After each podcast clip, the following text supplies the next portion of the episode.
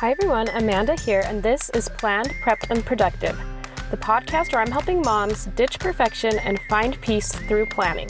This is episode 41 Creating a Positive Cooking Environment. Hey y'all, I hope you're doing well today.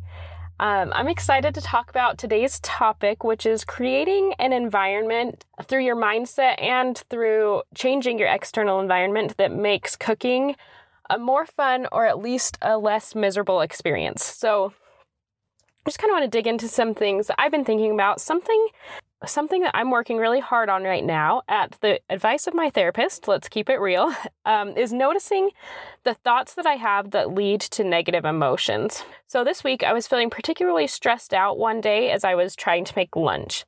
My oldest daughter set the example of climbing up into a cupboard that she knew she wasn't supposed to get into. After that, the younger two decided that they would also need to follow suit, of course. Then the baby dumped a board game from that cupboard all over the floor, which I needed to attend to so it wouldn't get ruined. The middle child was laughing maniacally as he continued to pull more things out of the cupboard, all the while the lunch I was making was on the stove just seconds from burning. It honestly felt like pure chaos. Um, it was hard for me to pinpoint the thoughts that led me to feeling this stressed, overwhelmed, chaotic feeling and feeling honestly like motherhood was just too chaotic and too stressful.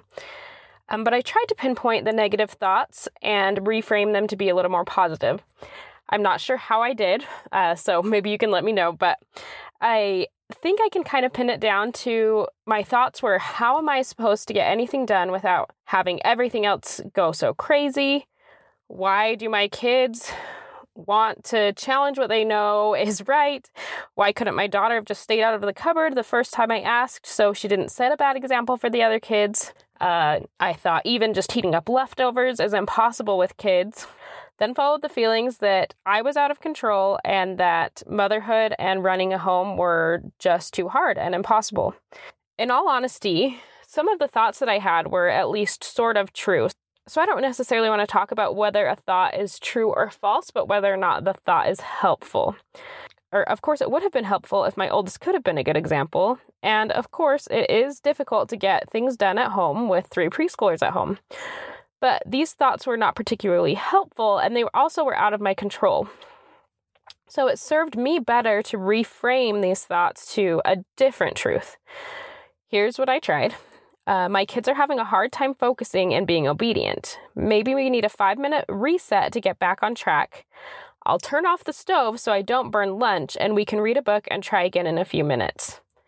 Or even, my kids must be bored and seeking attention because I'm occupied making their lunch. I'll turn off the stove and I'll set them up with a fun and engaging activity that I know that they'll enjoy and I can finish up in a minute.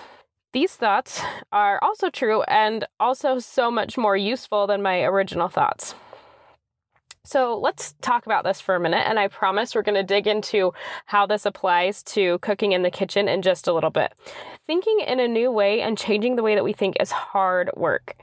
And honestly, one of the hardest parts about it is that often I don't even want to. It is infinitely easier for me as a mother to blame my kids or my circumstances for the difficulties in my life. If I change the way I think, it means that I suddenly have to take the extra time to engage with my kids instead of yelling at them and feeling frustrated. As I said earlier, there's definitely truth to my negative thoughts. And if my kids could just listen and obey and be little robots, motherhood would be so much easier. But honestly, they can't. That's not within their developmental ability. And who actually wants robot kids anyway? what is the point of the story?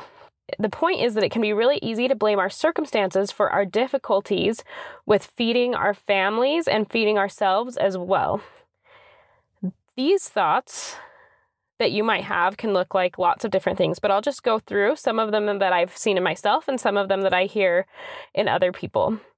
So maybe you think if I just had better kitchen equipment, if, if I had that instant pot, if I had an air fryer, cooking would be so much easier. Or if my kitchen weren't so tiny with so little counter space, it'd be easier to cook. Or maybe you think, gosh, I wish I could just afford a meal prep box or a personal chef because I don't have time for this. Or maybe you think I'm a terrible cook and my kids never like what I make, so why do I even try? So, I've actually talked about mealtime mindset before in episode two. So, if you want some more detail on reframing these negative thoughts, go ahead and click back to that episode. I'll drop a link in the show notes. Um, and that is part of what we're talking about today. But today, I just want to talk about, in addition to reframing our thoughts, just creating an entire environment, both internally through our thoughts and externally through our environment, that makes cooking all the more enjoyable. I want this episode to help you identify thoughts you can change and then to use those thoughts to change your actions.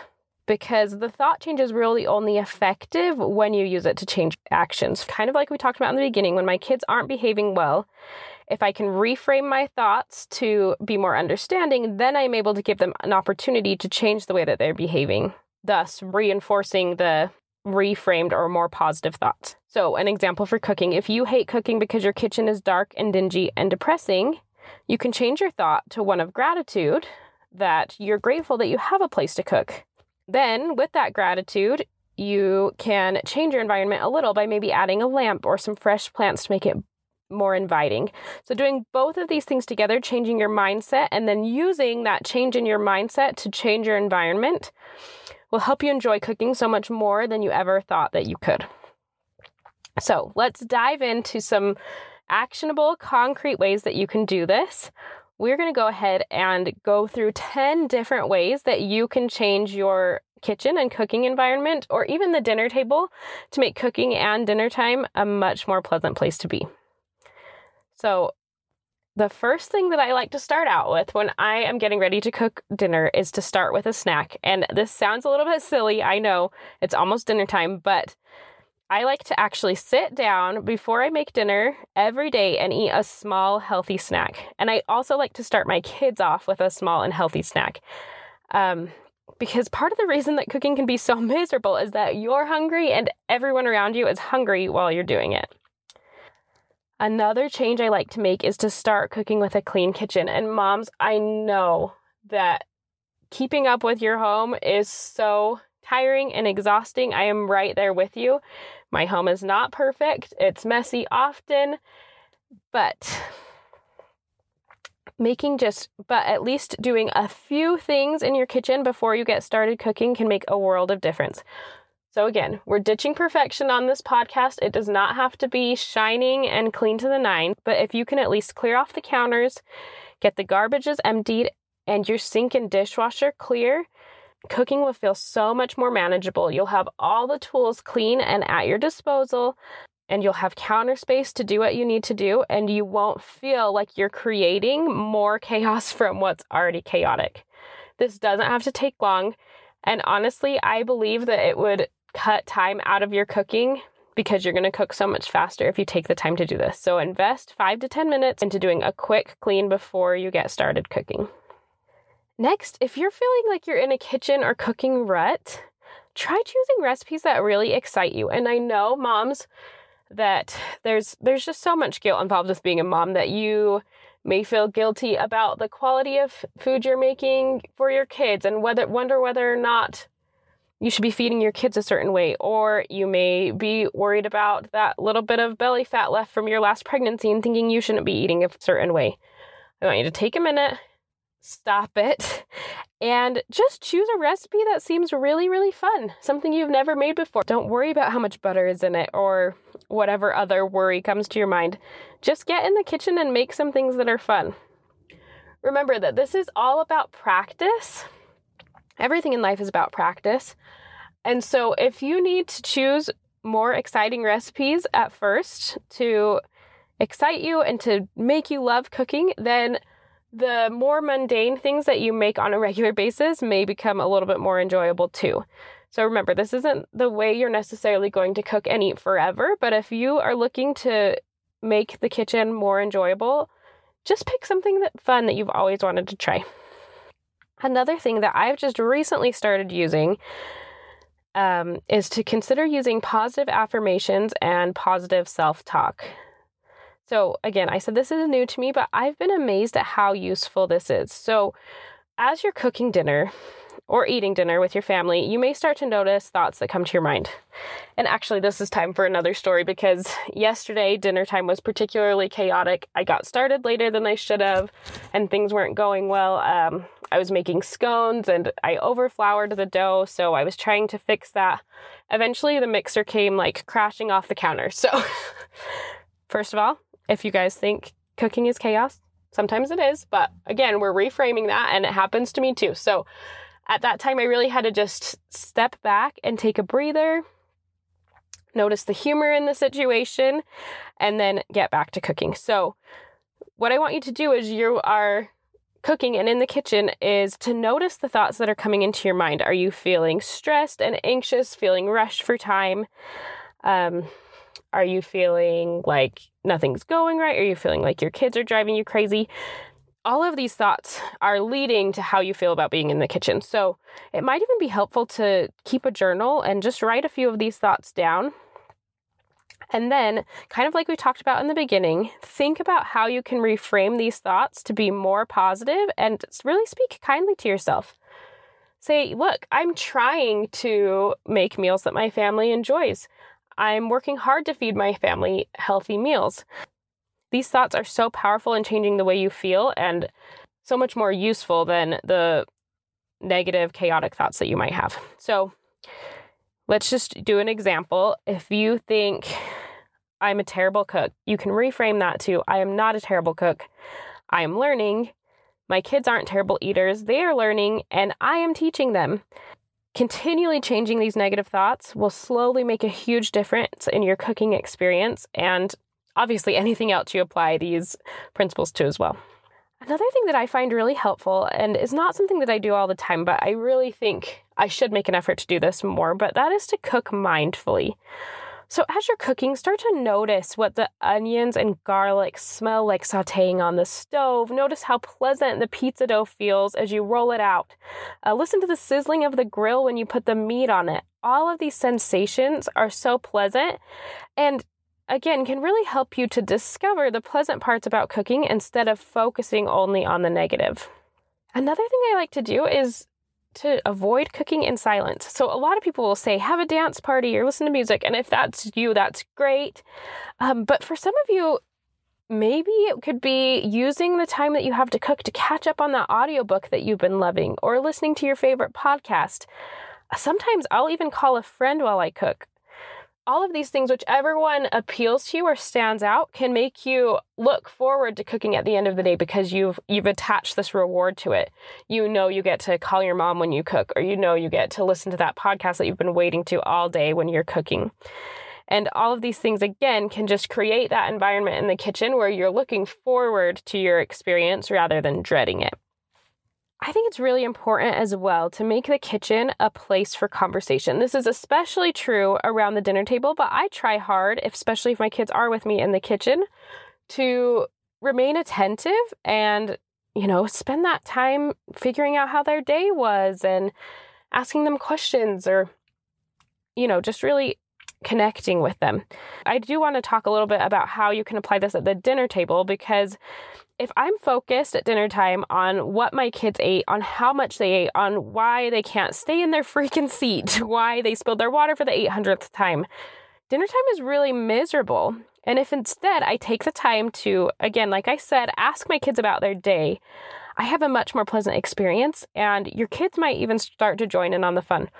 For example, we've been trying to ask more dinner time questions, and last week my five year old decided to join in on the fun, and she asked me, she said, Mom, if you were a fairy and you had magical powers, would you want your magic to be in your hands or in a wand? By the way, I said hands because you never lose your hands. So that's my take on that philosophical question of the day. But it's just so fun to see my little girl use her cute little imagination. And it's so much more enjoyable to focus on that during dinner than to tell her to eat her chicken for the thousandth time. So, anyway, I've gone ahead and linked in the show notes to a great post um, with some conversation starters uh, for dinner time if you want to try this. And I, I really encourage you to do this and think that you'll start to notice that your dinners are a lot more pleasant when you just let go of a little bit of that control over what your kids are eating. Another thing that's so important is to give yourself enough time. I don't say this like it's easy. I know that kids are so unexpected and that life just doesn't always go the way that you plan. Like I said yesterday, I got started on dinner way late and it was stressful.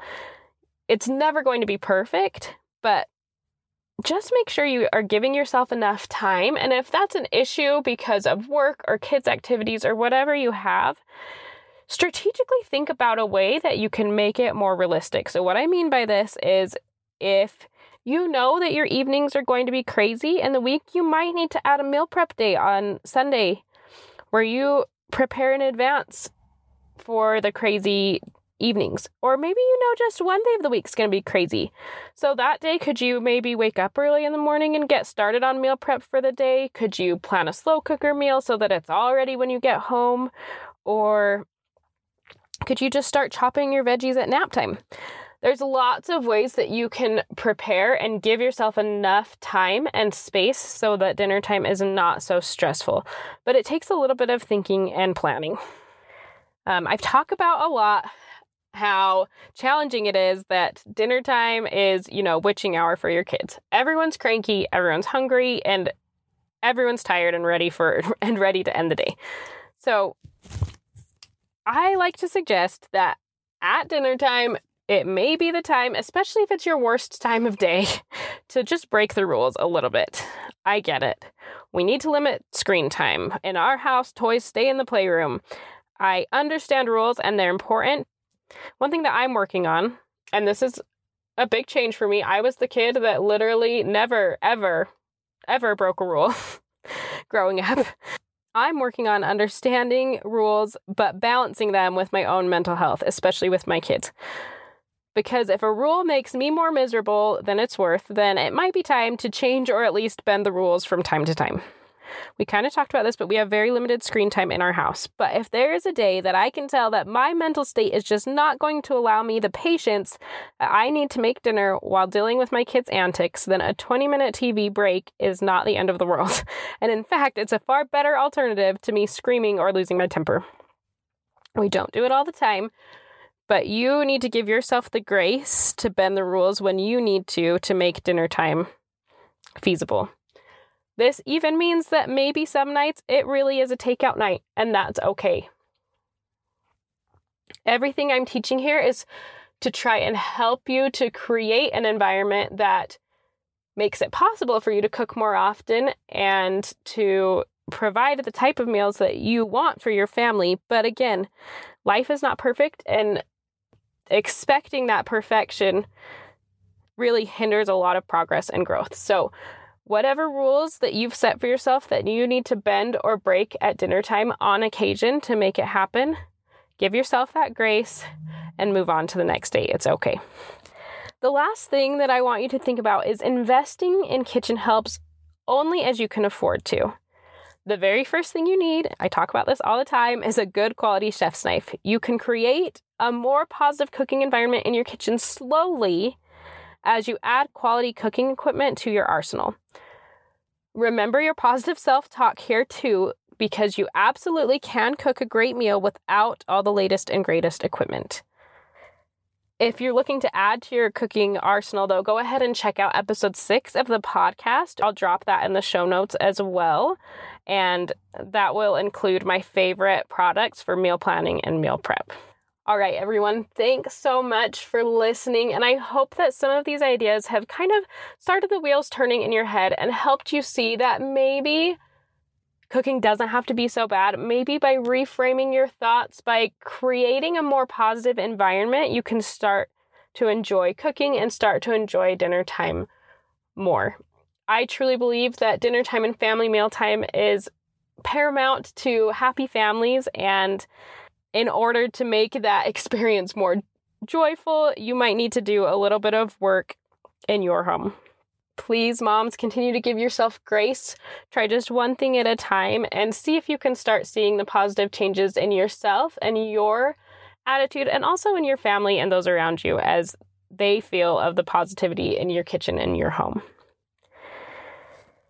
Next week, everyone, we are going to be talking about a topic that was inspired by my cute sister in law and listener. And she came to me a few weeks back and asked me about meal planning and meal prep and food allergies and intolerances. And instead of just answering her privately, I thought that this would be a really great topic for a podcast. Um, I know that food allergies, intolerances, um, and different disease states can make cooking all the more stressful. And I just want to share some of my thoughts and experiences. I don't have a food allergy myself, but I did work in a preschool setting where I dealt with many food allergies. So I just want to share how meal planning and meal prep helped me in that scenario to manage not just one, but several food allergies at a time, and maybe show you some tips, tricks, and ideas of how you can manage your own food allergies better through meal planning and meal prep and find just a little bit more time and peace as you start to figure out systems and figure out a way to deal with your new normal. So, if you're interested in that, please tune in next week. It'll be super helpful for you as moms or any moms who are dealing with this for their own kids or neighbor kids, nieces and nephews, etc.